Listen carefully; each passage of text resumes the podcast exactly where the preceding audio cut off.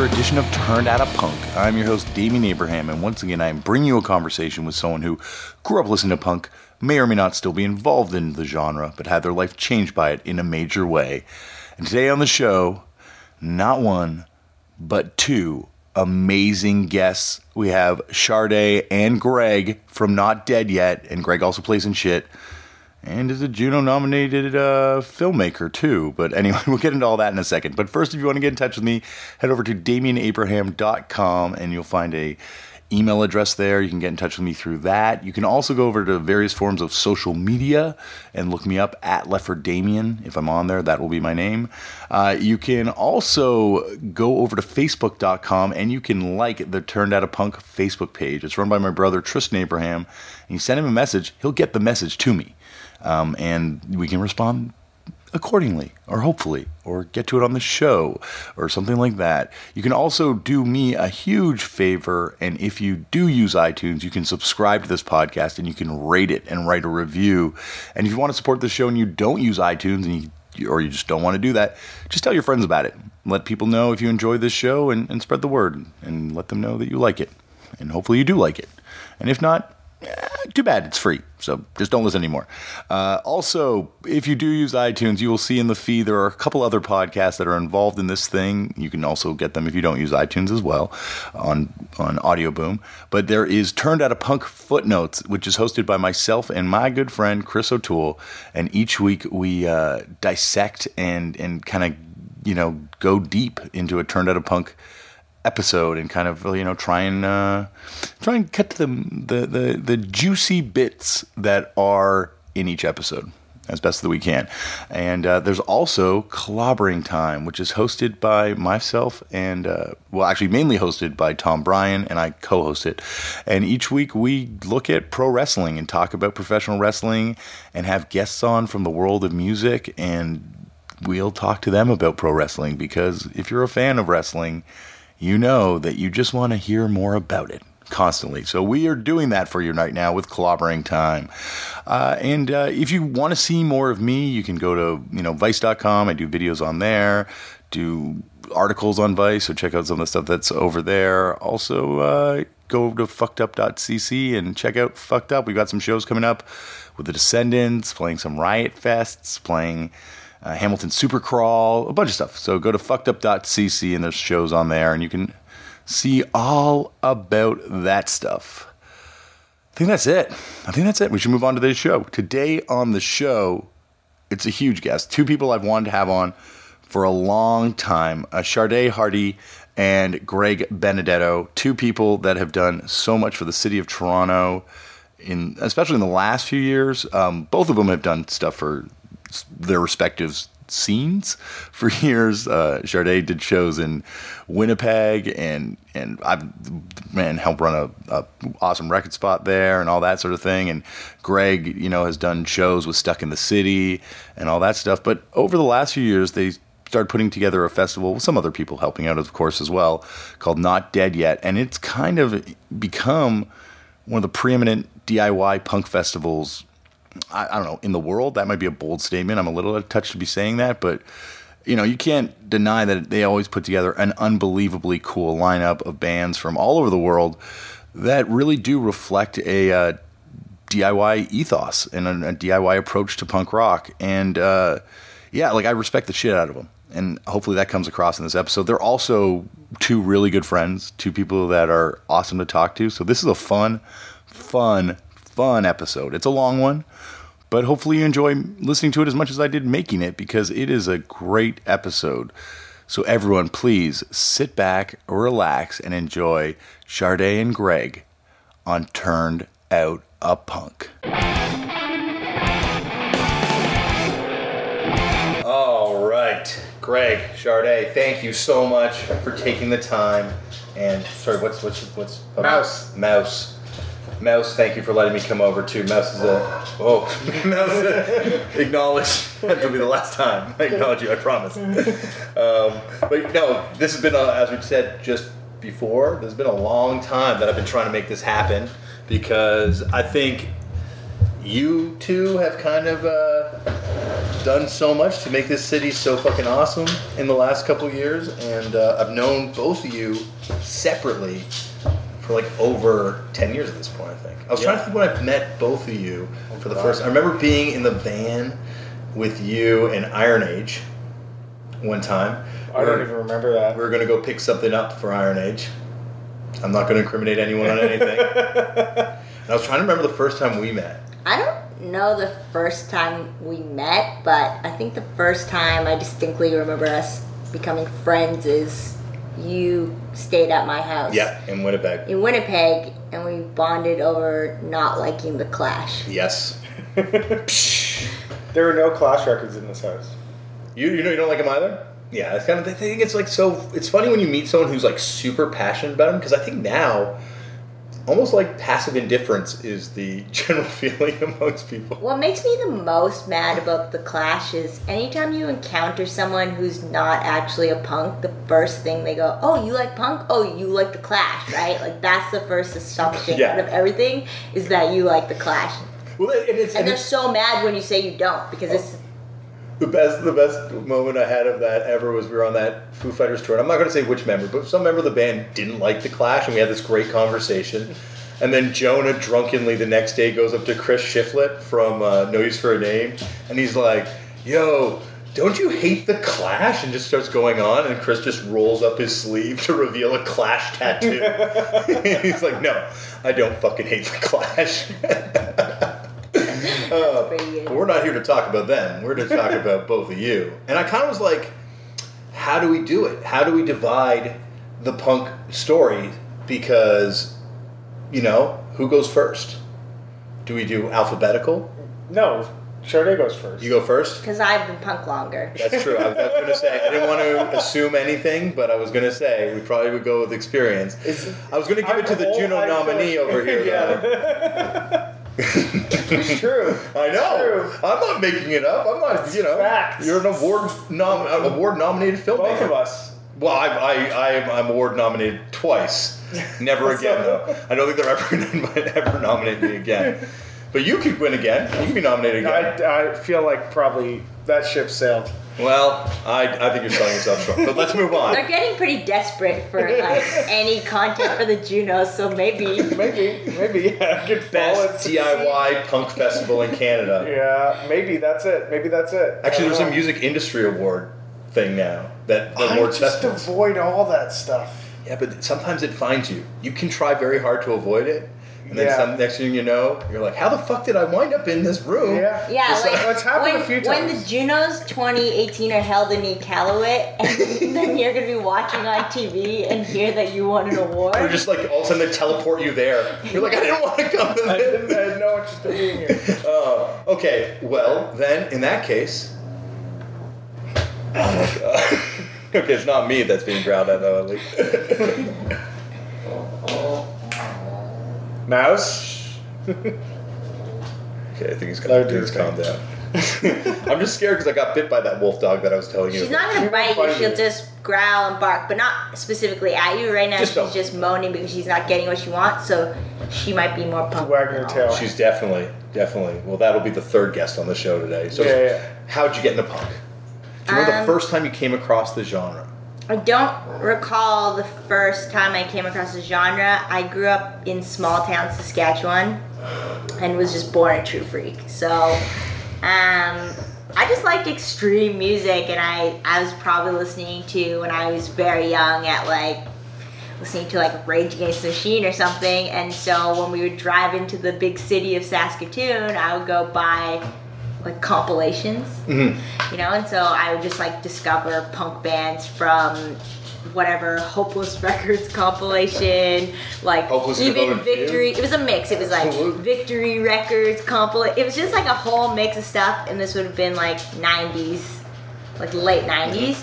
Um, so just kind of through that, and then the first shows that I went to in Saskatoon were these mixed bag punk shows of bands like.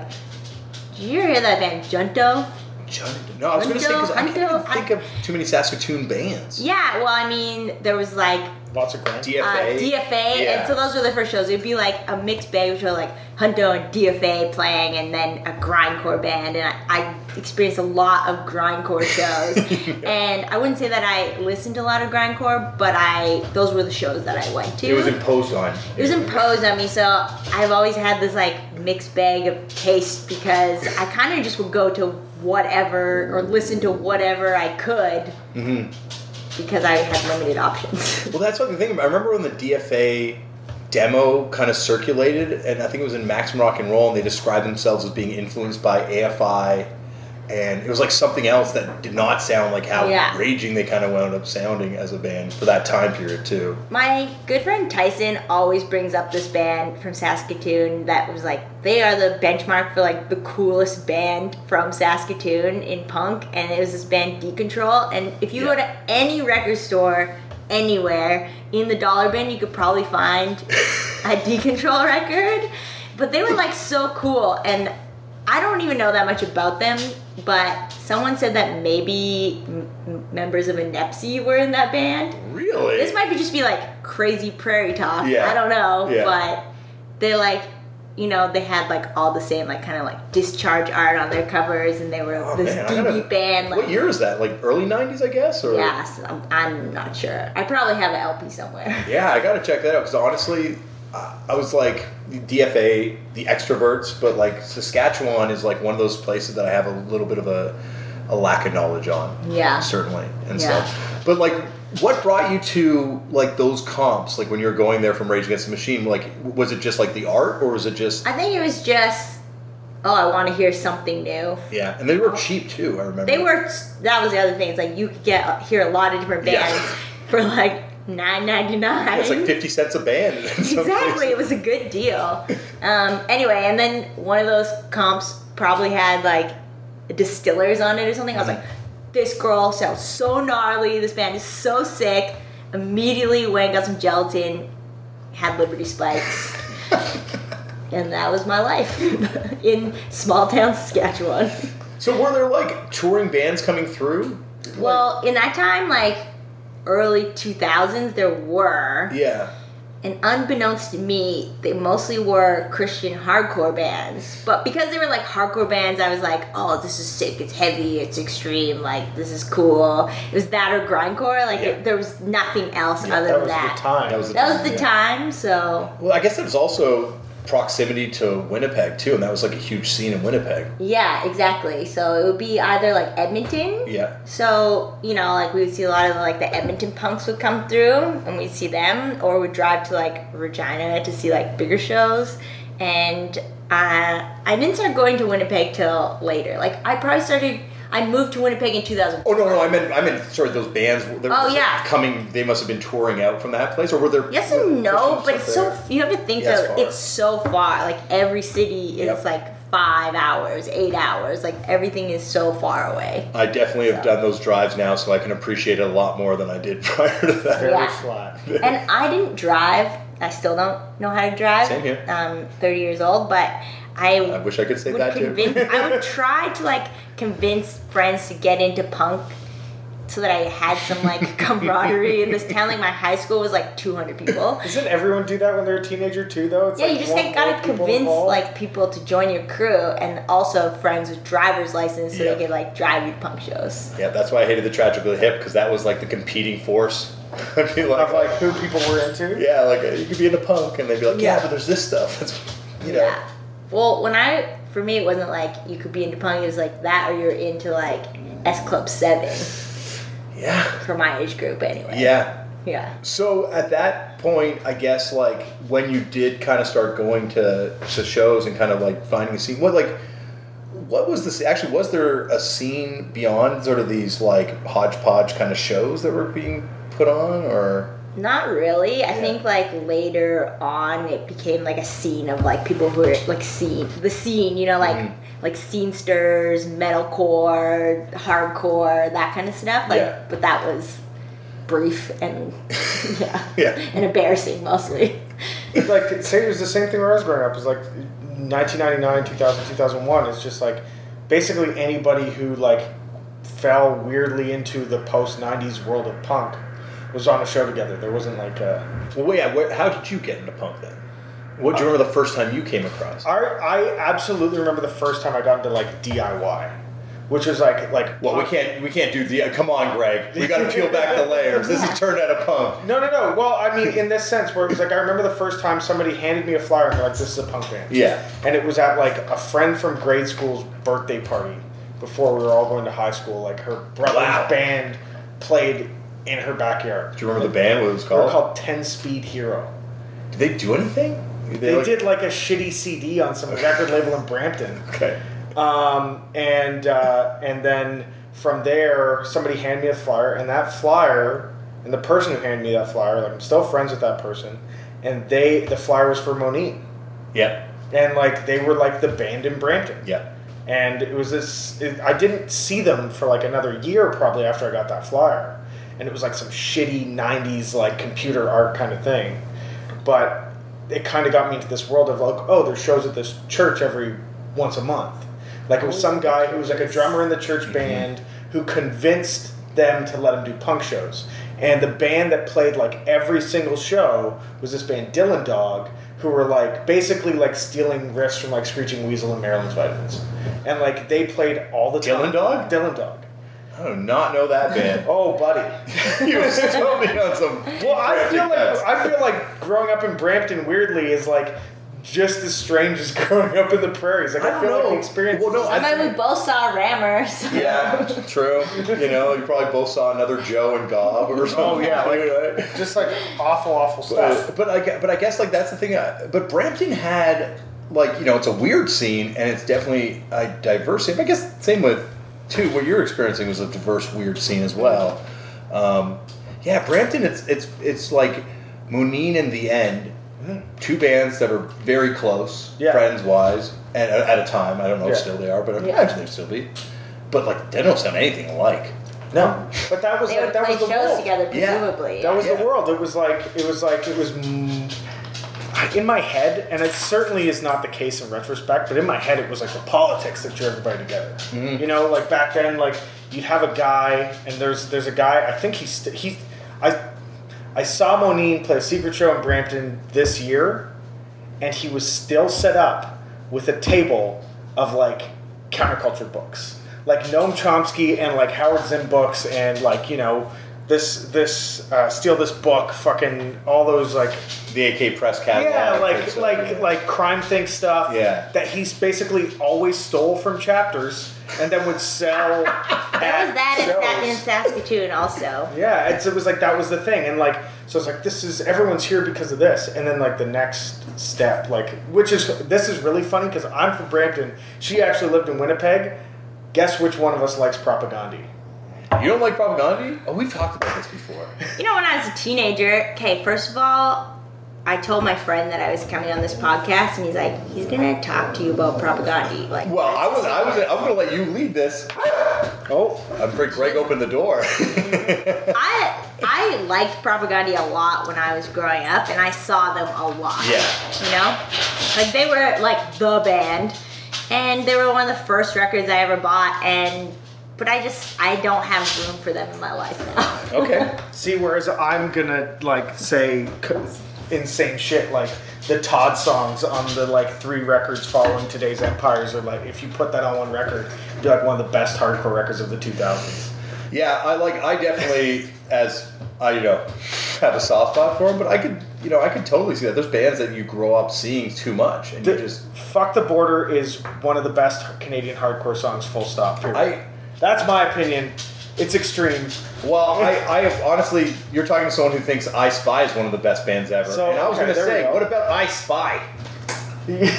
yeah. What about I Spy? What about I Spy? Do you give have time? I Spy's cool. I've no nostalgia for I Spy. Whoa. Like not like you don't like them, or just in a nostalgia space for them. Just nothing. Just nothing. Okay, understandable. You know, man, you Different outpunked me on that one. what about the Weakerthans though? You're a huge Weakerthans Oh, fan. absolutely not. But I went to this high school where at grad they were like trying to get a band. It was like a artsy kind of high school, my final year of high school, and they were like they everyone there was obsessed with Weakerthans, and they're Yeah. like, we gotta get them to play our after grad party, and I was like, good luck, good luck. It's just But never, you didn't help them out. I used to work at this bar, the Royal Albert, and you know, Propagandhi would play there and stuff. And I just, when I was like 15, I thought they were super cool, and, and I really stood for everything they were singing about. And I still think they're a good band, but I just, I don't love them the way that Greg loves Propagandhi. Yeah. But like, I mean, well, my love for Propagandhi certainly waned. But like, I think of a record like Today's Empires and Tomorrow's Ashes, and that was like that must have came out. I must have been like grade nine or grade ten, so it was like fourteen or fifteen. And I got like it's one of those profound moments, you know, where you like you get this thing and you immediately connect with it. Like Yeah. like you you open the liner notes to that CD and it's like it's, it sounds so goofy when I say it out loud, but it's like there's like a reading list and there's like Oh, no. they're writing about like all the politics behind the songs and like they're exposed like as a kid they're exposing you to this whole foreign idea that like hey there's other people in the world and because of the way that the world around you works they're suffering Yeah.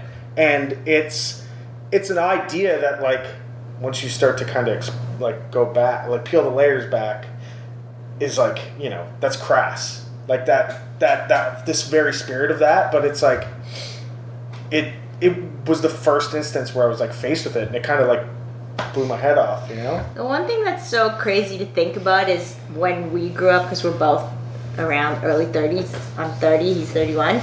Is how we were like so close to the internet age, but so far away from it. So like when mm-hmm. we were getting into punk, like I remember the re- how I found out about a lot of bands was because I would just hang around this like tattoo shop with these guys, and you know they're playing Discharge, and I was like, "This sounds like Motorhead. It's so cool."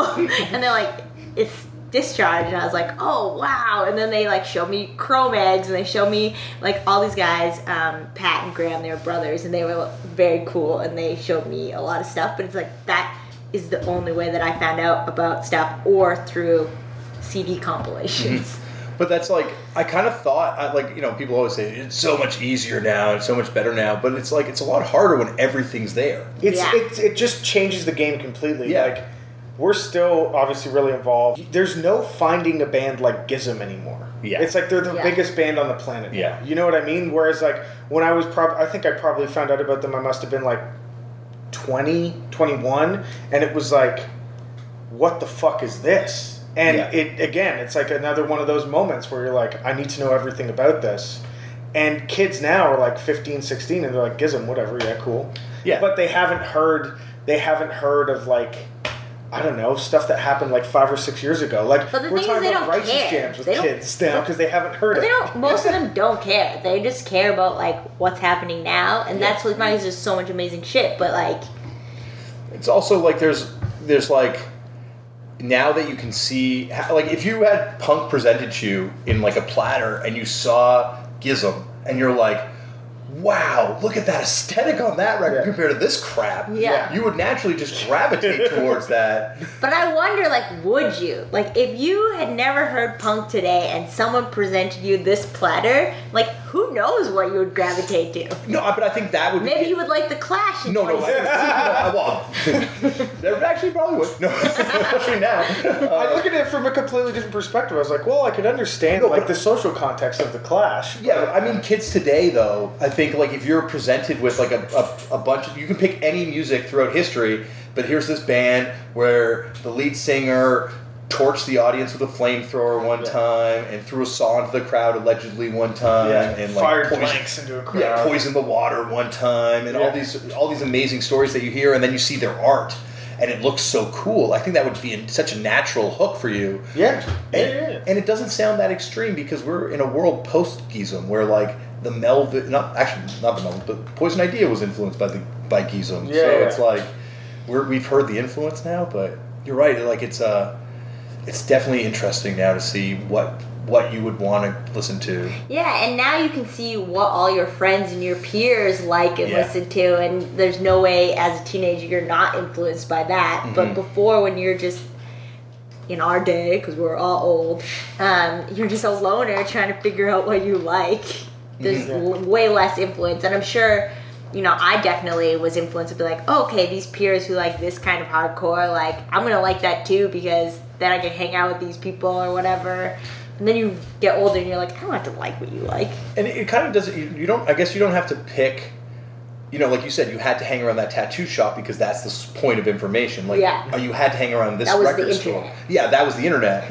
But now you you can you're kind of not at the mercy of where you can ki- you don't. I wonder if you have to pick a side as much now. Like, I wonder if you'd have to be like, I'm a goth person because if I don't hang out with the other goths, I'm not going to find out about this. cool doesn't music. exist anymore. Yeah. It doesn't. It absolutely doesn't exist anymore. And it's like, uh, I, I don't like. A kids, not even that. There's so much of like what you grew up with. Like our, the first time I heard Madball was on a compilation CD. Mm-hmm. It was like Punkorama Seven or something like that. They, they had like just put out "Hold It Down." Yeah. heard that song and I was like, "This Had is it. sick." Yeah, Had that comp. but like, and it wasn't just it wasn't just it wasn't just compilation CDs. You'd also have like shit like Hatebreed, like they signed to Universal or whatever, and their CDs are like nine ninety nine. It's like I'll check that out. I got ten bucks, and like Or I know what you did last summer soundtrack, Type O Negative covering summer breeze. Oh, really? Is that? oh that track's heavy. I gotta go Crow back and listen to that. soundtrack Oh, the also- Crow soundtrack has Pant- is that Yeah. Pantera doing Poison Idea? Yeah. yeah, they do the badge on that. Yeah. And it has Nine Inch Nails doing Joy Division. Yeah, that's right. That's a crazy, But awesome Type O sound. negative doing summer breeze. You actually you Like know- summer breeze. Yeah. Yeah. it sounds exactly like that. Like you just nailed it. It- but it's like hard as fuck. Oh, it's that's like awesome. Yeah, but it's uh, it was it was just like it's a completely different environment. There's one so like after getting into certain things and like getting like the the like punkorama compilations from like the HMV on Queen Street or whatever, it's. Uh, the, the next thing for me, like growing up in Brampton, there was actually a guy who worked at the HMV in the mall there, who's again I know you're gonna bring up. G Money. Yep. And G Money, I think he. I thought you were G Money. No, I'm not G Money. This No, is well, this- this is X You G haven't met Money G X. Money? I'm sure you would have. You probably met him. Yeah, at some point. Anyways, he the dude is a living legend, and he's he's certainly one of those like lots of people will be like, oh, the guy at the record store got me into all this stuff. Yeah. it's and I always think weirdly. I maybe think, oh, I never got that experience. Like I would go down to rotate and be too afraid to talk to anyone after school. You know what I mean? And it was when Zoe worked there. That was like my first, like Zoe, who's like a good friend of ours, known her for years. The f- I remember the first time I saw Zoe, she was behind the counter at rotate this, and I was like, she's gonna kill me. and, anyways, Can you imagine a store being like that now? Yeah, like it doesn't exist. Brian Taylor's still, Still there. like no, he's still that. But there's still But even he's friendlier now. Yeah, because feel like, you couldn't be like yeah, you couldn't burp in someone's face and tell them to leave your store in 2016. No, like, well, I mean, like, I think, I think he kind of restrains himself and now posts it on Facebook. that's the thing. But- we now have all have an outlet. Yeah, Yeah. but, um, and I, but I love that. I love that thing about going to that record store. Like, I, I can't downplay it because it makes you feel like you're entering this like private world. It makes you want it more. But in in this HMV, like G Money's that unsung hero because he. I think it was one of the only stores like this in the entire chain where he was like, I'm gonna put a punk and hardcore section in here, and I'm gonna order stuff like Gorilla Biscuits and Agnostic Front and Madball and whatever the new bands are that like kids are into that Victory's putting out. Like he had the Shutdown CD or whatever other like Bad music. 18 Visions, like like all sorts of random shit that that like this day and age, those bands don't have that. In the CD Plus in Winnipeg, there was actually an entire in one of the locations an entire room closed off to the rest of the CD store that was just like extreme music, like hardcore and metal and punk. That's sick. and it was the whole entire room. It was like the size of a store. But there was like, was there a point where there was because you had that there was that punk store that you vo- volunteered at that was War on Music, War on yeah. Music. But was there a place before War on Music too, like that closed down at a certain point? Like it was maybe in that. Mm. Remember that there was like cooperative space that did shows there. Was there a The store co-op space that did show. that was right across from the CD Plus? I think Mm, I'm not familiar because I only moved there in 2004, so maybe that I would have thought it was then, but maybe it was earlier. Than that. Yeah. So when did you move to when you moved to Winnipeg? What were you just like? I was just- to bigger. yeah, bigger, better things, and I was like, hardcore scene's so sick there, and it was pretty crazy. Like the punk and hardcore scene in Winnipeg was crazy. Like bands would actually come through, right? Because Arts was in general, I think in Winnipeg. Is, just arts in general. It's this place of isolation, so people create their own stuff. But also, you know, it's close enough to a city like Minneapolis, which is also isolated. So like they will come, bands would come up and whatever. And also, it was in the time when um, Comeback Kid was just becoming massive and say whatever people will say about them they were bringing bands to winnipeg and they were the only band doing that you know so um, yeah i had a great time and they were traveling for shows too, because I remember meeting those. Yeah, like, everywhere, Before, yeah. like even the band blew up in Toronto, they came down to see yeah a show or something. yeah they they toured a lot and i think they still tour Yeah. um, oh yeah. Yeah, but they yeah there was I remember there was this MR article that came out a while ago and it was this band.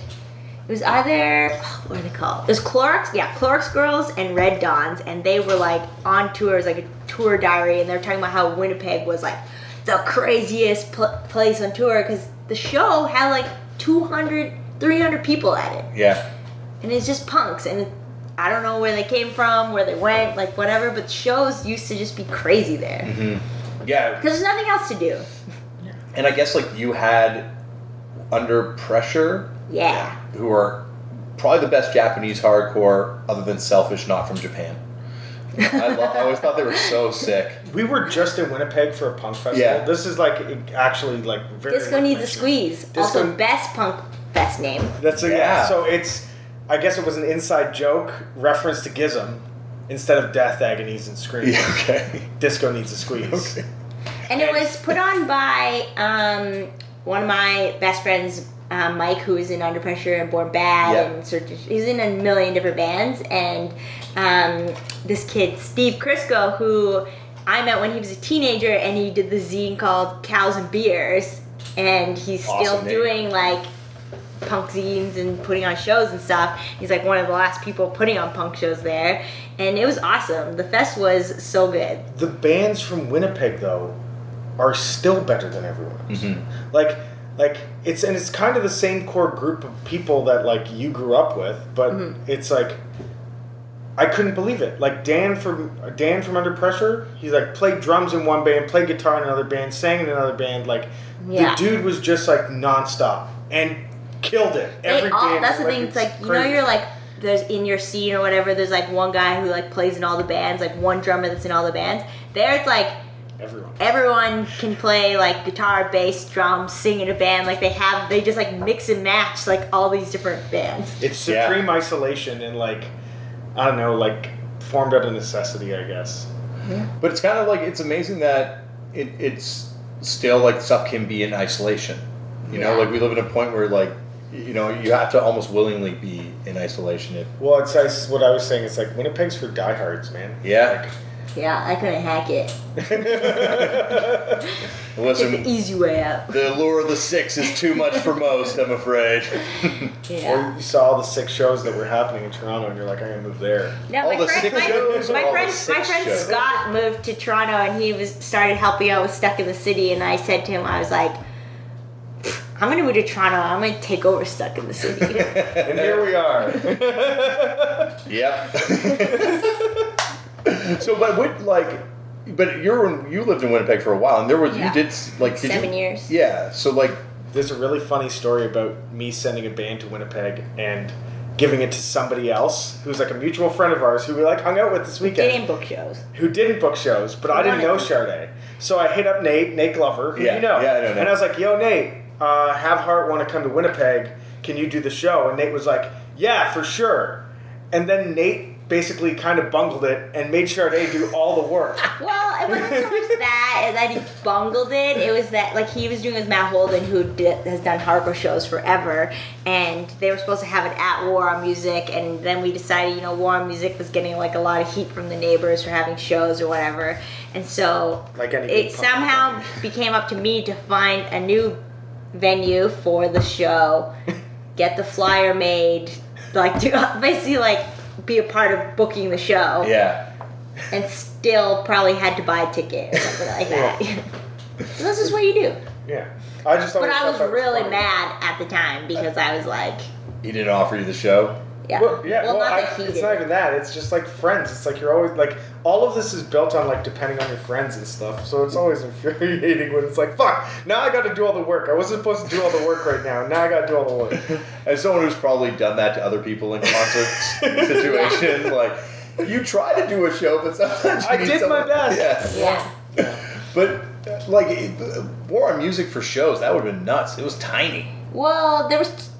I can't remember which location you would have been to. There was like a tiny location that was like the size Downstairs of from the room. Albert, like near the Albert. Yeah, yeah, Yeah. But we had like these these bins that were on wheels, and we would wheel them over. Yeah. And Under Pressure had their last show there, and it was like insane. Because there's always venue problems. and- Well, not always. I mean, it's but, it was small, but you could pack like 200 people in there. but like the Albert shut down. Like the, That was after I moved. Like a pipe water main broke and like flooded it, And and War on Music burned down. War Music's gone. And Yeah. what like where did, was this show this weekend? Was there? So a few like people who are like in the hardcore punk scene, one a couple of them opened up this bar that used to be called Hooligans and is now this bar called Handsome Daughter and it's actually like a pretty cool venue space. It has like a stage in the back and whatever. Vegan food in the front. And yeah, and then um, there's like another bar now right on Portage um, called the Goodwill, and I think it mostly has like parties and bigger shows there, but Yeah. it was at those two locations. oh, sick. Okay. Yeah.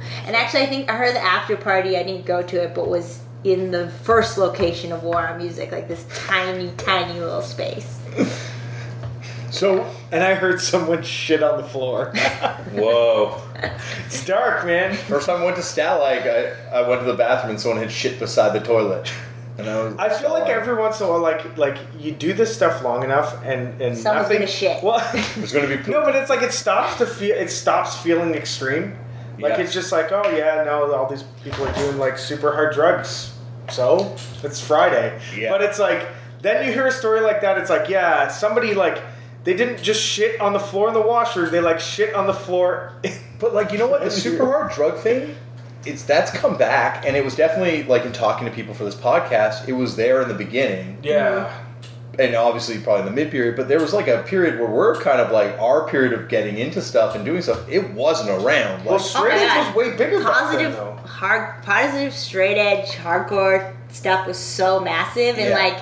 Was Now I'm only connecting it now when I was in Winnipeg that like maybe like a lot of those people were like Christian hardcore and maybe that's why they There- were like not of- drinking or doing drugs. But even then, I, even like just think about like just like the the punk scene here. Maybe it's just because Toronto and the BFGs and they hated hard drugs so Yeah. much. Yeah. But like I just couldn't imagine like someone like busting out coke at a, at a thing. Or, I yeah, I It is- it is never here- saw it here, until re- like It's new.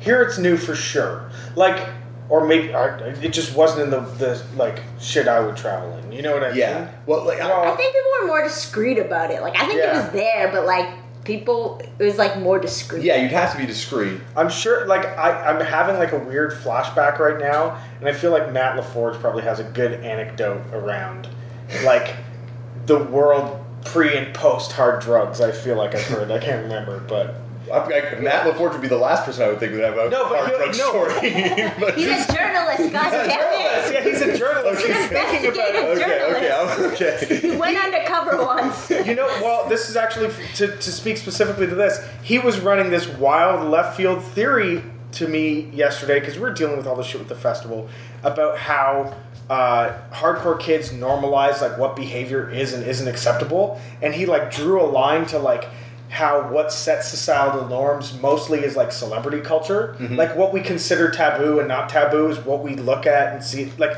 this is some shit that I was talking about with him yesterday. I was having this conversation So- with someone at work today. I I like I, I I don't know. I'm having not been privy to the, both of the conversations, but I kind of think I remember being at a person we were talking about before they started recording, uh, a, a, like a, a show that they were at, and them doing blow under a table, and everyone just being like, "They're doing cocaine under the table." And it's like, what? They're doing cocaine.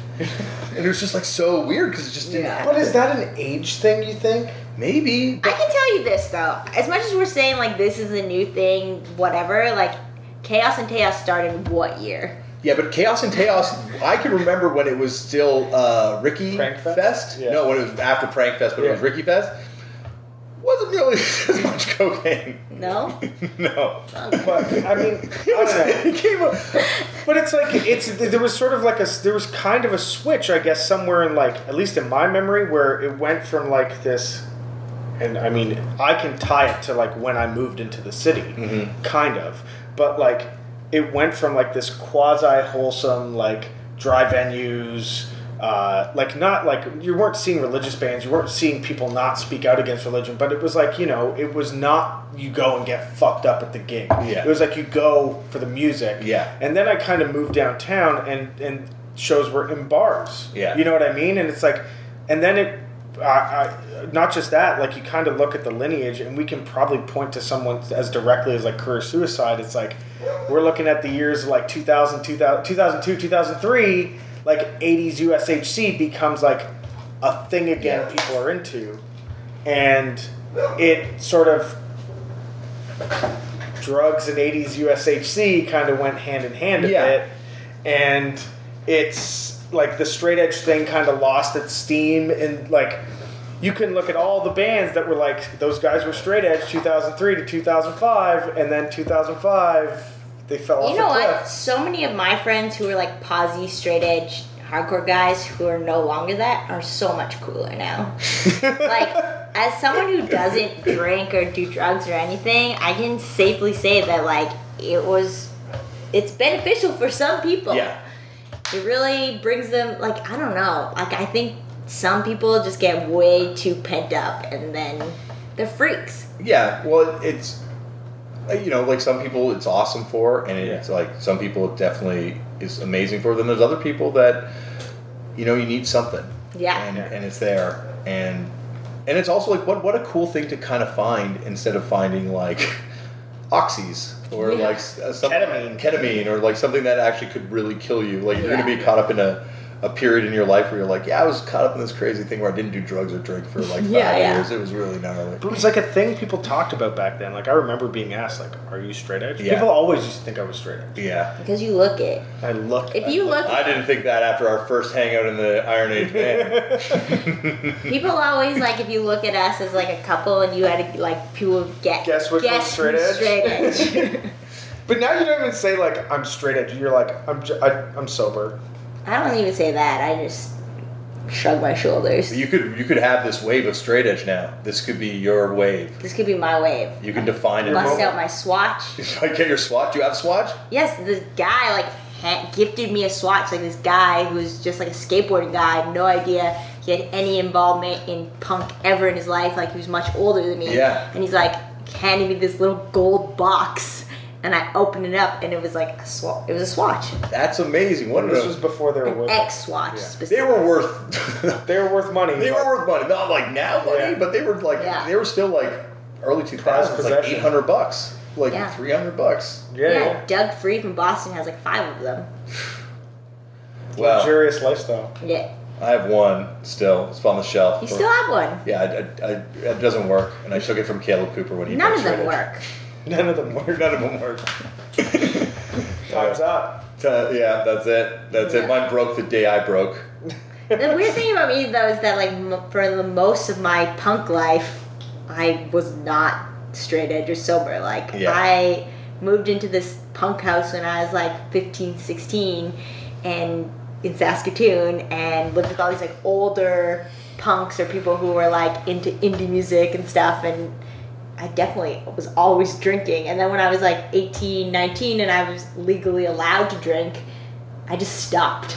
Yeah. I also had this mentality like I would sneak into this bar to go to shows called the Wash and Slosh. It was a laundromat slash bar, and their motto was like "Have a scotch while you wash your gotch." And for some reason, I thought because I was sneaking with an, with an fake ID that said I was older than I was, like I didn't want to risk getting drinks at the bar because I was like, then they would definitely know Yeah. that like I'm underage. But I just want to watch the show. And in retrospect, me not drinking at the bar is probably really what would give away that I True. was underage. What kind of bands would play there? Just any touring band. That's what the, that was the touring spot. That they would play there, or um, this place called the Jazz Basement, Okay.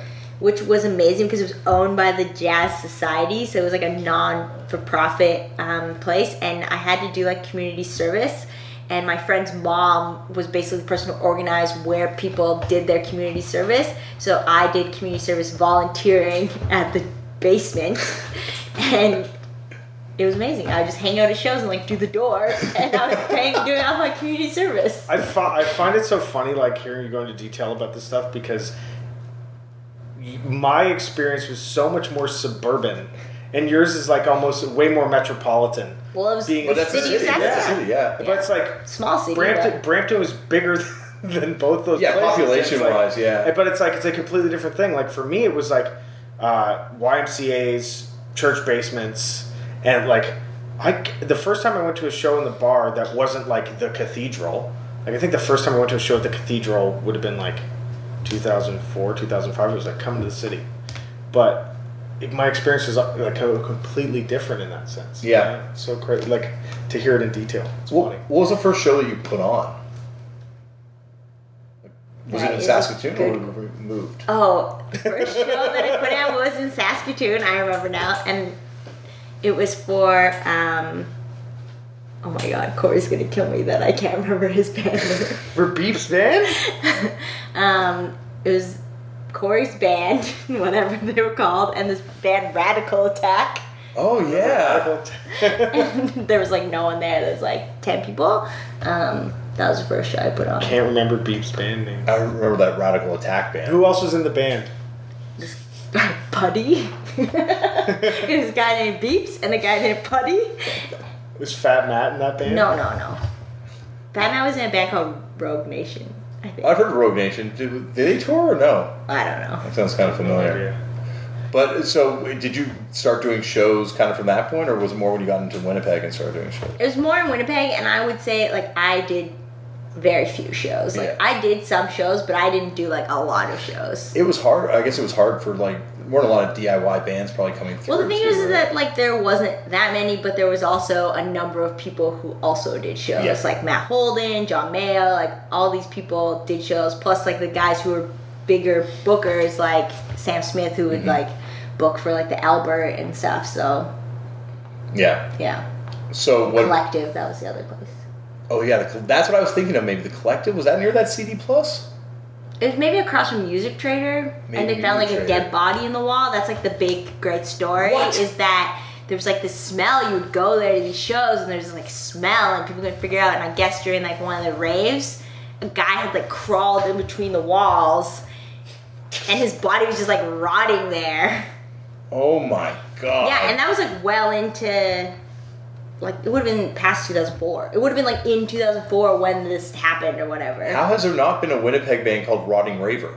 I don't know. also at the Albert, everybody knows the story about like the chopped up body upstairs, right? I don't know the story. Do you know this story? I, I know it. Winnipeg's extreme. I know Winnipeg's extreme. I would never put anything past There was like a bot, like a, it used to be like a rooming house, like this hotel Yeah, or whatever yeah. hotel, and there was still the venue at the bar, and there was like a body found like chopped up into bits in this bathtub, and for some reason Susan Sarandon's jewels were in that room because she was like in town filming a movie, and her what the? so Susan Sarandon chopped up a body.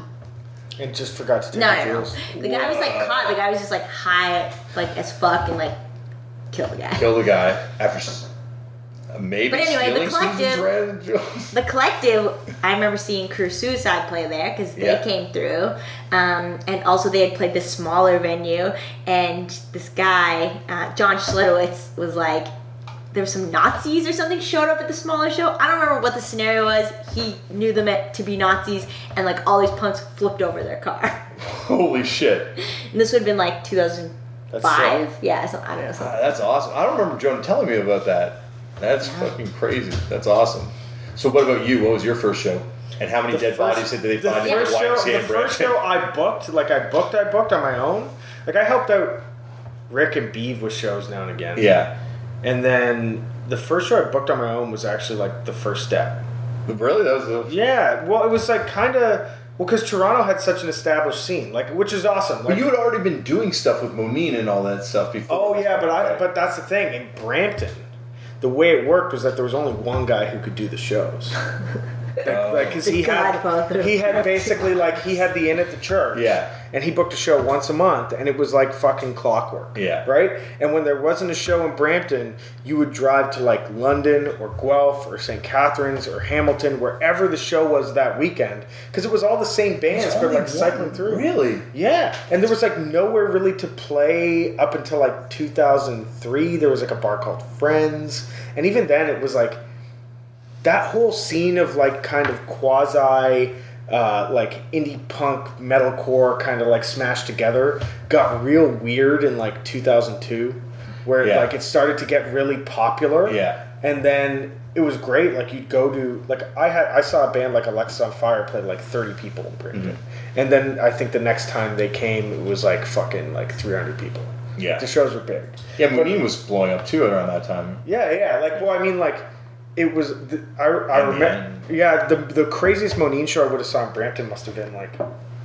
2003, but like 2001 was or 2000 was the first time I saw him play like a rec center, and Kenny was like hanging out the window, and like at one point I think his mom actually showed up to the rec center for something completely different like while he was hanging out the window and she was like what are you doing and he's like i'm playing a show like while they're playing they? You must have seen them come through, right? Yeah, Oh, yeah. they played this place like a community center, like downtown, like where all the other shows were, and it was so humid in there, and the floors were so slippery, just like with water and sweat, and people were slipping, sliding, um, like down the thing, and, In and other people's and I was sweat. just thinking, yeah, and other people's sweat was disgusting, and I was just. And for some reason, they you couldn't go outside. They wouldn't open the doors because of noise complaints or whatever. And I was just thinking about this, how this was somehow socially acceptable in punk or like these things back then. It's like this guy, he was this character in Saskatoon. His name was Prune. That was his punk name, Prune. And he just got naked on stage. Like I don't understand. Like it was just like accept, like acceptable. Like it's horrible, Yeah. but like that those things just happen. Yeah. It was like naked slip and sliding. Yeah, yeah. that's it and it's weird people getting naked at shows because it doesn't. You're right. It doesn't happen anymore. But it happened like right until late two thousands. Yeah. You'd be at a show like, what the fuck? Someone's Yeah. naked. Yeah, someone's naked. I mean, Guttermouth got banned from Saskatoon, or they got the show shut down for like whipping his. obscenity Didn't they get escorted out of the country? That's the story I always. Heard. I mean, I don't know for sure, but I just know that they then had like a single or something called "Banned in Saskatoon." Yeah. Well, you know what? They're like they get no love on this podcast because they scan they fucking did something shitty with this friend of mine back in the day, and she felt super shitty on stage. But then also they stole a fucking riff from Five Knuckle Chuckle. I don't know what that is, Yeah, but you're like- mad, I'm mad. That's like sacrosanct pop punk. I think that's pre your era of Oh, yeah, Orville that's- Brampton show. I mean, like definitely. overall, they sound like just the worst human beings ever. Yeah, it's, um, you don't hear a lot of really great glowing stories. uh, I actually uh, I heard of a story about them swapping someone's vegan food with putting meat in someone's vegan That's so food. rude. Like just like it's kind of like that's like fucking. but like i, I mean i, I guess like, like, why that was so like- much the norm like not that but like fucking with people well, that's like, and in that climate, how can Propagandhi not be so awesome? That here's this band Yeah. that's like, okay, this is hitting, but we're going to give you a Noam Chomsky quote and expose Yeah. you to like bell hooks, and Yeah. like, you just be like. I mean, this band Junto, which I'm probably saying wrong from Saskatoon, is like one of the things that got me into vegetarianism. Yeah. Is there they had this lyric that was like, "If you love your friends, don't eat them. If you love your pets, don't beat them." In Saskatoon. genius from the mouths of babes, as they say. You know, like I don't think anyone ever says that. Either. yeah, and I don't think anybody would refer to that lyric for that saying, but I think that's genius. That you know, that's like that's the thing about punk and, and the sloganing in some of the young punk songs is it it cuts through in a way. yeah. it's well the very fact that you're basically still vegetarian Yeah. not kind of Pescatarian now. but still like you don't eat meat Yeah. because of some f- awful rhyme by some band in Saskatoon like 16 years ago is kind of insane. Well, Yeah. and just like compared to like any other youth culture or movement, like the fact that you have kids that are like trying, like it's a, a, a culture of, of betterment. Like Yeah. Yeah, like you never hear like people who play sports. Like they're like Yeah. the soccer team. You're like, yo, I met this really cool dude who plays in the soccer team in this other town, and like now we're friends, and we like share tips on soccer and like how to like do our moves and like. You Yeah. know, And we're like I- trading diet. Like we're both like gonna do this like diet of vegetarianism. Yeah, and I think it's probably rare that you're like, hey, I met this other person that plays soccer in this other town. They're part of this really cool anti-fascist organization. Yeah. They turned me on to some interesting literature that I think you should Yeah. read too. Or even just like you're not like, oh yeah, I'm I'm emailing my my friend who play we both play soccer and they play soccer in like Mexico City. And, like you know, I'm gonna go crash at their house like next time I go to Mexico. I wonder if that's though in video games because like I don't you're think playing those with people leave yeah, their houses, so it's not. and you probably hate each other too. yeah, yeah. You're like This- enemies. There's this kid in Mexico City, and if I ever see him, I'm gonna kill him for beating me so many times. that- Call of Duty. Call of Duty. Uh, so, at what point do you guys first meet? Uh, Debated. debated, but I think that I met him outside a Lotus Fucker show, which I don't like that band.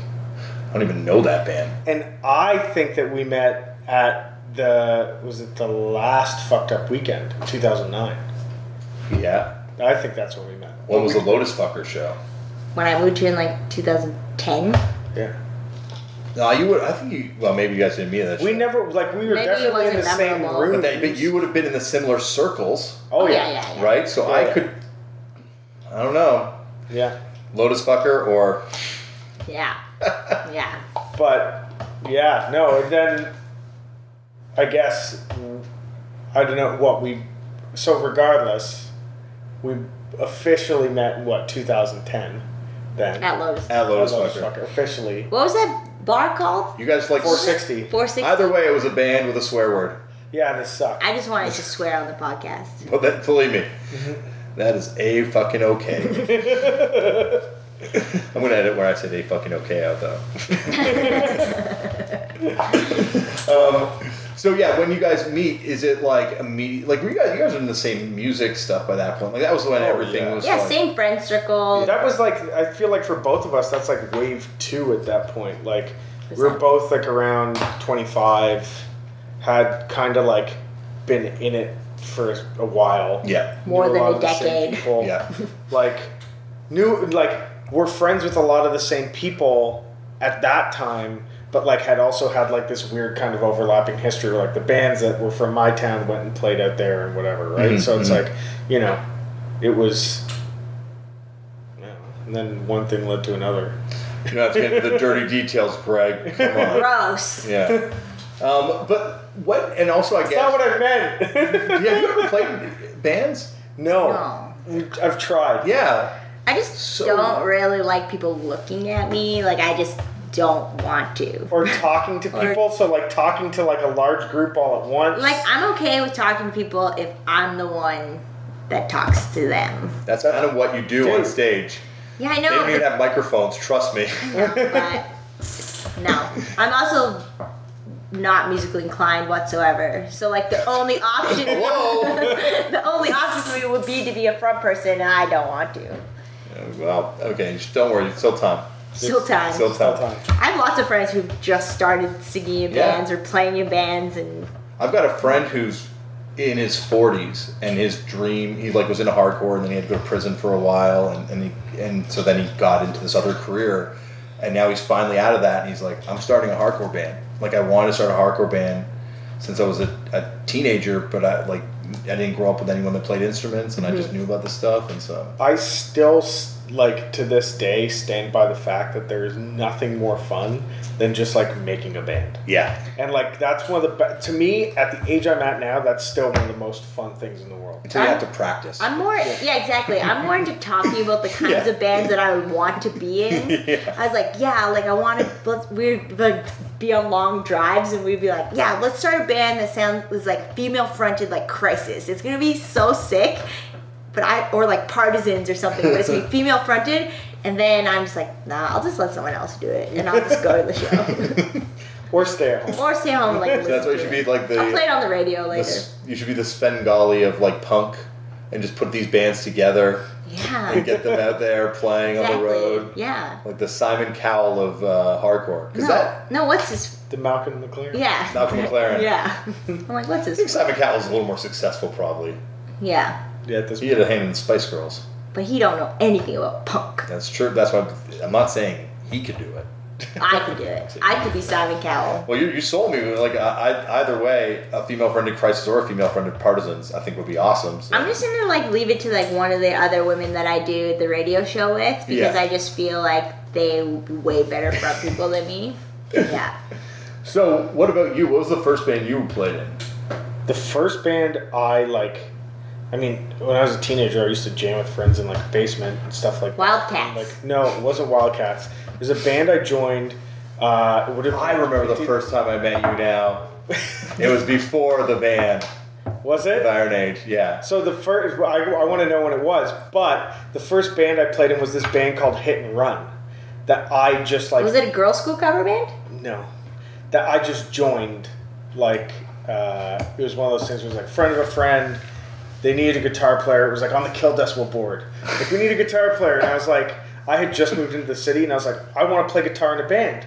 Like I can play guitar, so I'll play guitar in this band. And it was like kind of like heavier, kind of like hardcore, two thousand three or so. And then, uh, then yeah, that band dissolved after a couple shows and then it became the band called Wildcats, which is like absolutely like awful, abysmal. I was drinking with the singer last week, and every once in a while he's like, "We should get the band back together," but he's like completely stepped out of hardcore. Like he's like a full time illustrator. He still listens to stuff, Yeah, yeah, yeah. but like it's not really like he's not going to shows anymore. And uh, he's It's like, we okay should, we not. should It's do a okay band. not to go to shows. It's okay not to go Yeah, to shows. yeah, It's okay yeah. not to go to understand. show. Don't worry. But, but he's like, he's like, what if we? i'll be like, hey, have you heard like this record? Or we're like, t- we were talking about. He never got into Hundred Demons when Hundred Demons were like popular. Yeah. And last week we were talking about. it. I was like, dude, in the eyes of the Lord is a fucking sick record. He's like, I know, I know this now, and. he's the like, point of this? he's like, we should start a band that sounds like that. And I was like, yes. but, but yeah, so it's- that was the Female first band. fronted hundred demons. Wait, that's just Walls of Jericho, Uh, right? I wasn't gonna say it. No, I, I feel thought like that was Jericho two weeks ago, What? or like two they months still ago. play shows. They came up and they played. Get this with um, who else was on that bill? Can uh, Sick of It All, Old Firm Casual. Oh, the 44 yeah, Festival. Ford Festival. Thing. Okay, What? so And Hundred Demon. Uh, sorry, Walls of Jericho played. first time Walls of Jericho important to me because the first time I ever met Eric Hoyback was at a Walls of Jericho show. I don't want to talk about him. Don't worry. so, uh, no, there's something I wanted to ask you about playing. So, had you been playing? Uh, Wildcats is where I think I first met you because I remember the show that we played at 360, and it was like Cancer Bats played, and I shouted out Wildcats on stage.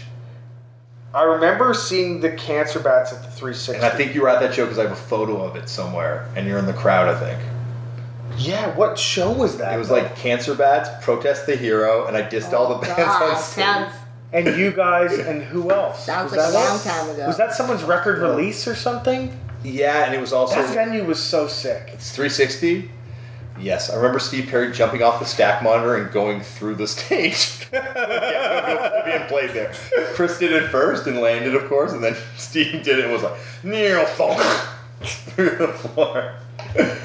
Yeah, Well, it's funny because, like, without Masons, veterans, or Christians, or, or, or, or Jewish community happen. centers in the case of Toronto, yeah, where would these shows take place? For real, there was a long time where like that was it. Eh, well, I mean, across the board, like not just in Toronto. It's Oh, like, yeah. everywhere for a while. Like, you know, like I, I mean, ev- YMCA's too, I guess. yeah, like yeah, but it feels like back then there were more venues than there are now Yeah. Toronto's pretty good for venues right now. I feel like. for Like- all ages venues. Yeah, yeah, like Well, you got better Faith than Void. better. You got Faith Void. You've got uh, you've got D-Beatstro. You've got Coalition. You've got Smiling Buddha. You've got Smiling Buddha's at all. All They'll do all ages. Yeah. Um, and what, there's one No, other. it's better than yeah, probably. Oh, okay. But- even now, it's better than it's ever been. Like Yeah. maybe there was the one point where you had. And you have all the houses that kids are doing shows at. There's Yeah. like three or four houses that kids are doing shows at. Toronto right now is like in terms of venues is at like the peak it's ever been since I've been going to shows here. Yeah. Like there's the bars were like a thing, but There was a moment though where it seemed like when punk was hitting, every single bar would be like, "Let's do an all ages show." oh yeah, yeah, yeah. Then they're like, let's never do that again because we No. sold no beer. is no no discussion I've had more with a venue owner than the bar didn't really do what we expected. like and it's like the most depressing like it's like this fucking shittiest thing because like I, I mean i'm old enough now where it's like i understand like i don't want these venues to like fail or anything Yeah, but it's like you're always having that discussion still I, I feel like if they were smart and they just lowered the price for specifically these shows, something they would do a lot better. Or we need to start doing shows at vaporizer lounges because they don't really care if you sell anything. Yeah, I guess They're just- they just want you there smoking weed and eating junk food. yeah Like, I feel like that works for most of the kids these days. definitely, definitely is my home life. Post nine. Um, but like, so at what point does do shit form? Shit formed.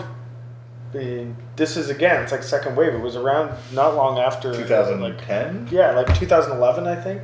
no. Yeah. Later. So did you play in bands in between the two? No. No. You didn't do anything. That's crazy.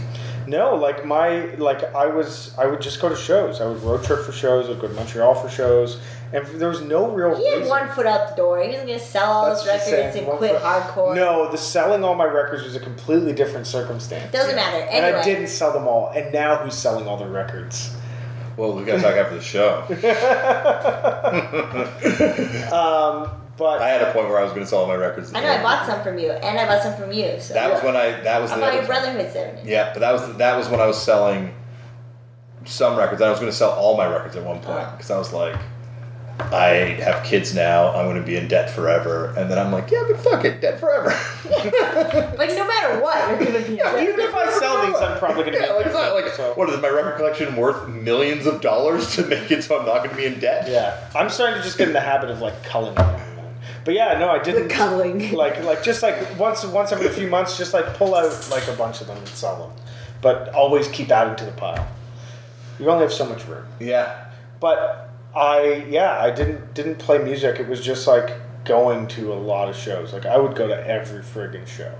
Like I didn't, I can't. It, it like hurt me to miss a show. You were doing shows too? Yeah, so like I kind of uh, so after right around when like Wildcats formed, You did? Did you help out with that fucked up weekend in Brampton when we played? The, no, in Brampton, Burlington. Burlington. No, I didn't help out with that one, You did the but it would have been around the time that I was like playing in Wildcats and like helping Rick with like I helped book a blacklisted show here, and I helped book a Down to Nothing show here, and that would have been like 2004, 2005. And then I was doing a radio show. I did a radio show for like Where'd uh, you do your radio show? uh, it wasn't on the radio. This was like in this great area. Playing records and talking to That's no one. sitting Greg. at home. yeah. It was it was on uh, it was on like Ryerson's internet. Oh yeah, because they had they locked out.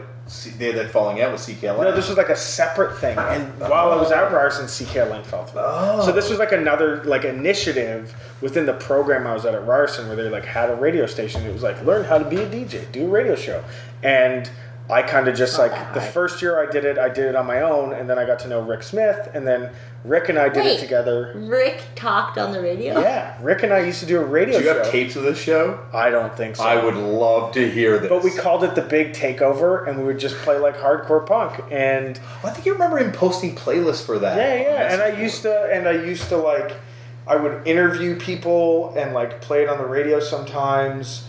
Like I must, I know I interviewed Andrew from Comeback Kid, and I interviewed one of the brothers from Embrace Today, Oh my god. and like.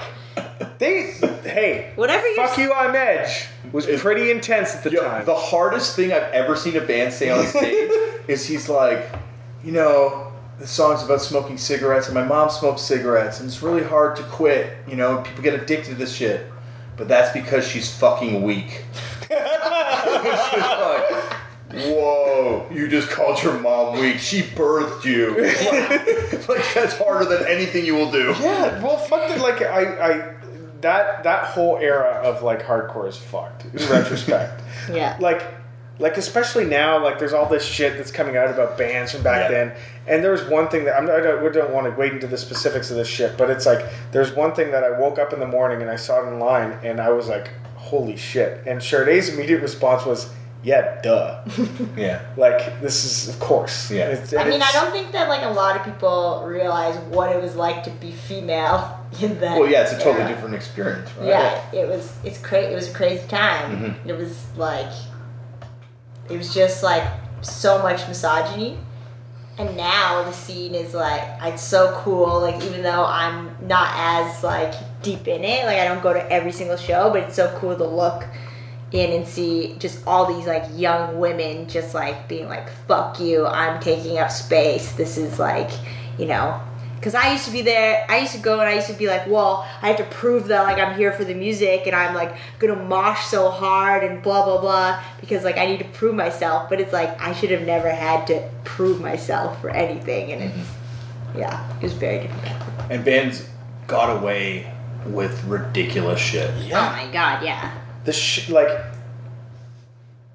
in retrospect it's absurd Yeah. like in retro like like y- you wonder how and it's like for all the negative shit that the internet gets it's like it's remarkable that like people can speak up and like action actually happens because of it. People mm-hmm. and people like the the fucking chorus is that like oh people wouldn't say shit in real life. It's like dude this is real life. That person's a piece of shit. Fuck them.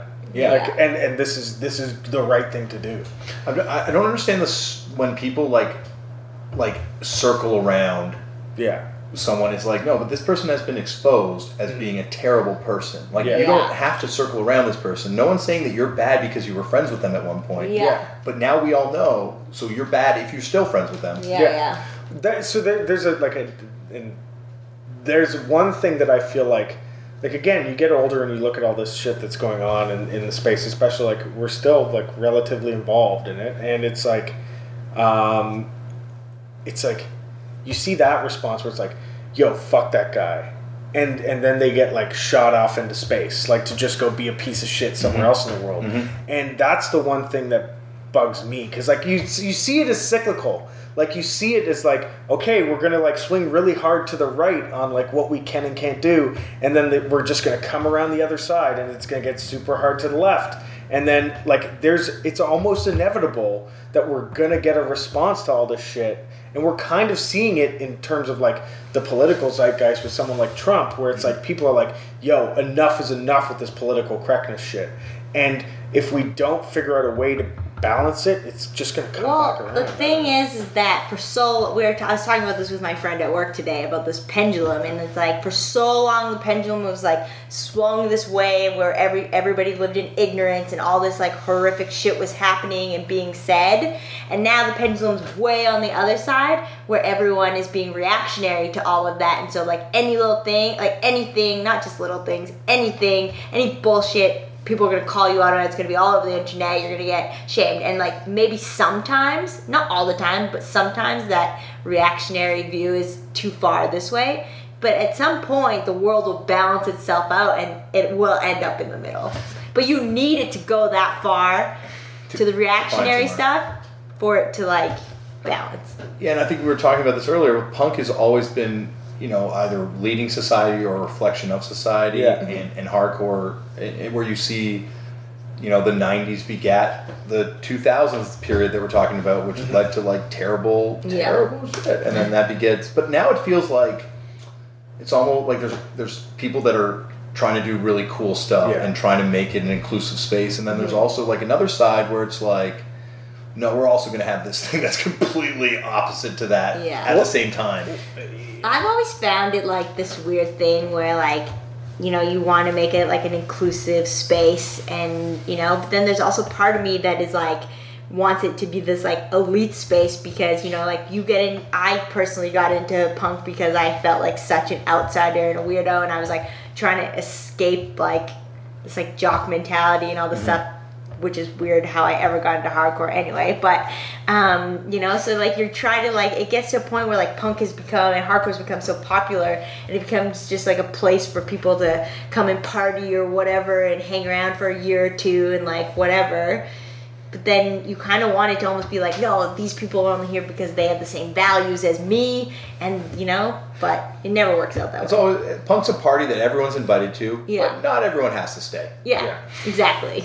But I kind of, I, I like you know, and I want to talk about uh, Not Dead Yet Fest and, and stuff like that. When, but I, I just think this is like such a, an interesting kind of, kind of uh, thing to kind of look at that period of hardcore and punk because that period was such a, a period that I was so caught up in and kind of like looking around and just We all were, right? Yeah. Like yeah, it was it was like groupthink. Yeah. You know what I mean? And um, Let him finish his yeah, thought. sorry. No, no, no, no, no. I, I think I, I just think no. I just think at that point there were so many bands that just were free to do whatever the fuck they wanted, Mhm. and and and also it was getting really popular, and so Yeah. there was like a lot of not necessarily money but attention and like Mhm. and credibility and cultural cachet that people were I mean, kind of wield. it was like a weird time for punk and hardcore. Like it was getting like a lot of attention, but it was just we were in that time when like people like Avril Lavigne came and like Yeah. popularized punk fashion She came to, to show. the masses,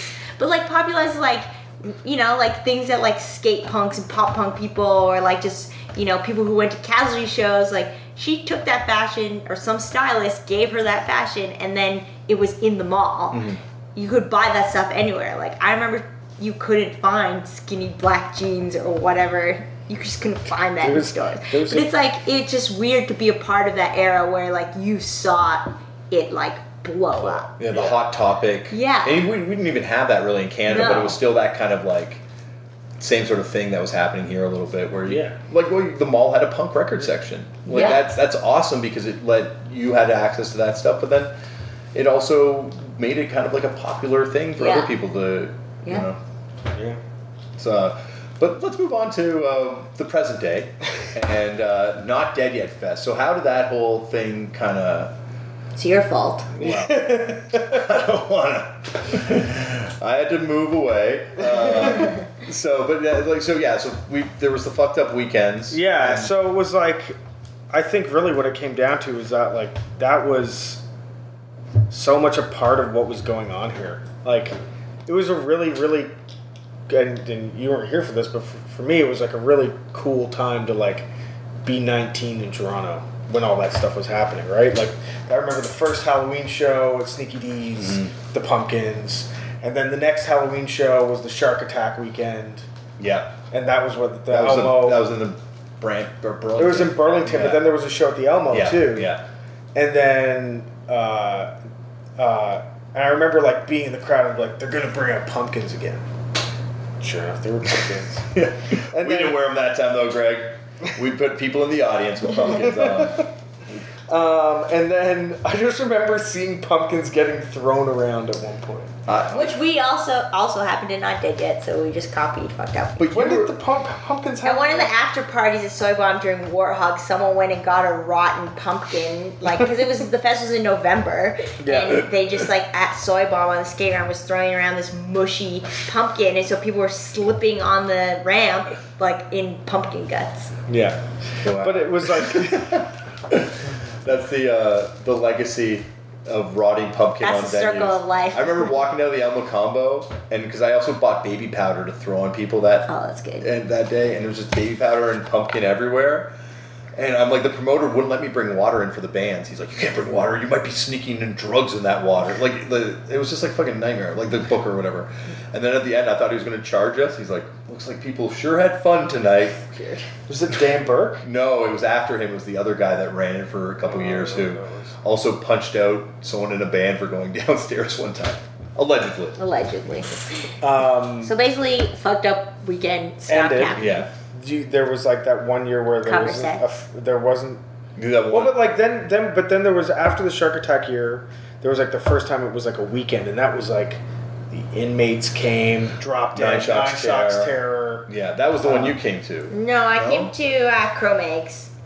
That was that year. No, that was That next year. Next- No, that was that was The last two year. years years after Yeah. because so that was two years after, and but the, so it was I I've been asked to recite this history before, so I, I remember it greatly. But it's like 2006 was the first year that it was a weekend, and that was the weekend where it was like, that was the like still the most best I think that's what killed me that weekend for like That was the year Hidden World came out, I think, wasn't it? It was no, the year came up the year before, I think. But that was the year where I'm like, Inmates, Nine Shocks, Terror, and Drop Dead. Like those are my favorite bands. And Yeah. I got to see them all in Yeah. one sitting, and it was like I don't know how I could put on this thing or Yeah. put this on anymore. And it was like so that the year after that was like Homostupids, Double Negative, Direct Control was supposed to play. They didn't. Yeah, they didn't play. Um, and then I forget who else happened that year. And then 2008, I remember who played 2008. And then 2009 Why are you was the reciting Cro-Mags every year. year? I- because I think He this is like I don't at all. I'm like, sure. I, I find like my memory's gotten a lot better since I got off those anti-anxiety pills. But that period where I was like straight edging on those pills, I'm just like, you could be telling, you could be like, yeah, there was that time that you guys played and you brought Sum 41 out on stage and you guys Yeah. did a Cro-Mag song. this weirdly weird tangent. Oh, great. No, this, is funny. This is funny. This is what this podcast is built Oh, on. so okay. the, the, the Billy Yeah. Talent thing, Yeah, you know the Billy Talent Yeah, beef, beef, obviously. yeah. Uh, anyways, Zoe you had don't beef care. with them. Everyone had Well, yeah, because Billy that Talent. was It's the same She beef. thinks It was the there's a same song about them. It was the same About beef. her. Yeah, and that was the same beef that we were apparently mentioned in that beef song Oh. too. But then we were told very clearly, no, it's not you guys. So They're ar- really nice. people." around this is this is all the same weird era because I filmed the 2007 week. yeah, that's right. The DVD. Yes, and I I filmed I was filming a ton of shit around that time, and That's why I think you were. I thought you were doing shows, but you were filming. I was filming a ton of shit, and I. Uh, so there was I was like with Alexisonfire, I guess, or something like working, and it was backstage at the Reverb, and I have footage somewhere of you shaking hands With with, the guys from Billy Talent With Ben. after the beef ended. Yeah, when he came up, he's like, "Hey man, I don't know where you heard it." Because everyone's like, they're gonna fight you, and I'm like, That okay. guy's got weapons in his Well, hair. well, no, and then, then the other, then- but they're like, then they're, then someone's like, the bass player's like a hard ass dude, and I'm like, okay, so we, I go to that show, and I'm like, I'm gonna get jumped by Billy Talent, what an insane moment. But then he came up and he's like, hey man, I just want you to know that song's not about you at all. I swear to God. And I'm like, wow, that was not what I expected to happen. if only all beefs could end this pleasantly. There's not enough local band beef these days. No, no, no, it's better that way. Yeah, probably. No. it provided some entertainment. But anyway, so not dead yet. Started. started 2011 and it was just like there felt kind of like there was a gap Mhm. it was it was I've, I don't know that's kind of like the thing we always say is that like it sucked to not have a thing But it was also perfectly timed for that, as you say, the second, the next scene. Yeah. The ascension of Not Dead Yet Fest is the ascension of the next scene. yeah it was like i had been doing shows in the city for like four or five years at that point like like even the 2009 thing like pesci and i booked most of that one i Yeah. think and then uh, it was just like i want to do a thing again if there's not going to be a thing let's do a thing And then it was like, who could we get it was like, who should we get? Who do we like? And he's like, here's who I want to play. And then I gave him some contacts for some bands. And then by that, I just inserted myself into helping book the fest. I'm like, I gave you these email addresses. Now I'm also co-booking this. But then, yeah, but then, like, we started actually living together not long after the first festival. Yeah, so we became not dead yet headquarters. Headquarters. yeah. So, this is, yeah. Then, HQ. then it was just like then it's just become like this thing that we keep doing. But I think eventually we do have to like fucked up pass the torch for not dead yet to happen. It does eventually have to be passed on to like yeah. someone else. It's like to do this it, weird, you know? like quasi, like I don't know, being like you're not that much older than us, right? Like four or five years. Well, actually, I'm only 28, so Oh, okay. you old asses have been talking this whole time. Like, Holy shit, these people are old. But it's like, uh, I think it was Callahan that once said to me that like punk years are like dog years. Yeah. No, that was me actually. Was it you? Yeah, and what I said was hardcore girl years or like dog years. So if you've been survive, if you've survived going to shows for long, it's like three times the amount of regular. I don't years. know if you've we've ever talked about hardcore girl years. This I made that up. Stop stealing my shit. Anyway. fine. Well, I'm But taking. it's- Uh, then I'm going to take. Uh, no, I can't take Amazing Core, but I definitely was there when that conversation was. The Amazing Core? Yeah. What about Stadium Crust? Stadium Crust, I was on the message board when that was conceived. Uh, Mysterious guy hardcore. Mysterious Guy Hardcore, I was not privy to that being formed because I think uh, That was an MRR thing. that was an MRR thing. Yeah. And someone told me that we were one of the bands that was the proto Pro- Mysterious, yeah, I feel like you're proto Mysterious Guy Hardcore. mysterious guy hardcore. That's what I've been told. yeah. I think Sexvid took that ball and ran with it. Yeah, they really did. But uh, Like I think it was like they really intended to be mysterious. Yeah, but if there were like more like, and to be honest, there are definitely freakier people in some cases. um, but yeah, like you're right. Like, is there like this year's probably going to be the biggest one yet, right? Like, It's smaller than last year. Weirdly. like What do you mean by what are you defining as big? Yeah, I mean, like What do you scope. I mean, like the scope of the bands that you have this year are like. You know, I think I so I mean I, it's to the point now where we've been doing it so long that we like I can get nostalgic for certain years. Yeah. Which is like maybe a sign that it should come to its end soon. But like year four to me was like the the best year in terms of like the cross section that we had. Like that year was like Forward played, Warcry played, Cold World played, Markman played, Yeah. Perfect Pussy played, and that's like kind of hands in all of the worlds of stuff that we've always sort of booked, and it was like the best cross section of that. Like, so I, but this year and that year I think was like the biggest craziest one. Because like almost every show sold out, it was wild. And then last year we kind of like reset the priorities a bit, but also tried to keep it big, and it just like didn't. We weren't happy with how it went. There are parts of it that were great, and those are the parts we're trying to preserve this year. So. Maybe I like. I think this one will be probably the most spotlighted. Is that fair to say? Because like the bands, like certainly Turnstile and Gloss. I think there's an element of like the hardcore world kind of catching up to the vibe, maybe. yeah, yeah, that's probably a better way to put it. I, I like it's. I mean, I don't, yeah, I don't think this year's the biggest year. I think like I don't know. I, like the people that are talking to me about it I from outside of the world, Yeah. it's more than any ever. that's before. crazy. Like yeah, and I guess I mean that comes with any fest being around for a while, right? Like Yeah. eventually, like you Yeah, But it's like you look at you I look mean, at what's going on. yeah. Sorry, go ahead. You you look at what's going on in like hardcore punk, not just locally but like internationally right now, and there's definitely like with bands like Gloss and um, like there's just there's just people are fighting for like pure disgust. People are like creating space for themselves and creating more visibility, and it's something that like when we did the first one, we absolutely didn't think about it. Like the first one, the first two, and then you realize like when you're booking a thing, you're like, hey, people care about this. Let's create more space for stuff. Mm-hmm. Like But it's not even just like, oh, let's create space for diversity, this and that. Like these bands are fucking awesome, Yeah. and it's just a product of this time now that bands feel comfortable, like diverse bands feel comfortable being in bands and are there and are making amazing music. And then of course we're gonna book these awesome I, bands. I think that, that this touches on, and you can disagree. With, I know you will disagree with me if you disagree, but we hate tokenism. yeah, Like, to, and there, I think as like this stuff happens, it's like, like I think that you look at the bands that played this year, you look at the bands that played any years, they're all fucking good punk bands, and that's always been the most important thing. And it always bums me out to hear like, oh, we can't ask a band like Gloss to play this show because their fans are gonna like not like it. It's like fuck that. It's like no, they're a hardcore band. They want to play to hardcore kids, and that's who they want to expose to their message. Like that's who they are. Mm. Like don't like and so for me, it's like let's. That's why the Turnstile Gloss thing to me is so cool because it's like you have these two bands that are like co-signing on each other. You know what I mean? And they both are keen to play with each other. I think that's really cool. and I think you also have like, you know, you know, outside of like, you know, it's probably the two biggest DIY bands at this point playing together. you know?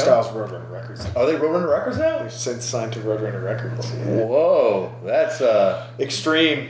Roadrunner, Roadrunner, 100 miles an hour. Yeah. So, but I mean, like, it's one of those things where it, that's always been like the weird line to walk. It's like, where does DIY really stop, right? It's like, Well, yeah. well, Roadrunner Records is definitely not DIY, but the reality is, is that when it came down to like booking Turnstile, it was like talking to my friends and being like, this is the plan, this is what we want to happen. I think that also speaks to where they are as a band, Yeah. right? Like they're like at that point where they're that big, where Yeah. these labels are taking notice, and Yeah. Gloss has got record of the year and Pitchfork and all this kind Yeah. of crazy stuff. Like, But I mean, it should be record of the year. Yeah, no, It's like- absolutely. it's That's like no, and I'm not saying that you're implying that it shouldn't be, but it's like it, it sounds silly, but it kind of captured the zeitgeist a bit. You know what I Yeah. mean? Like like that band.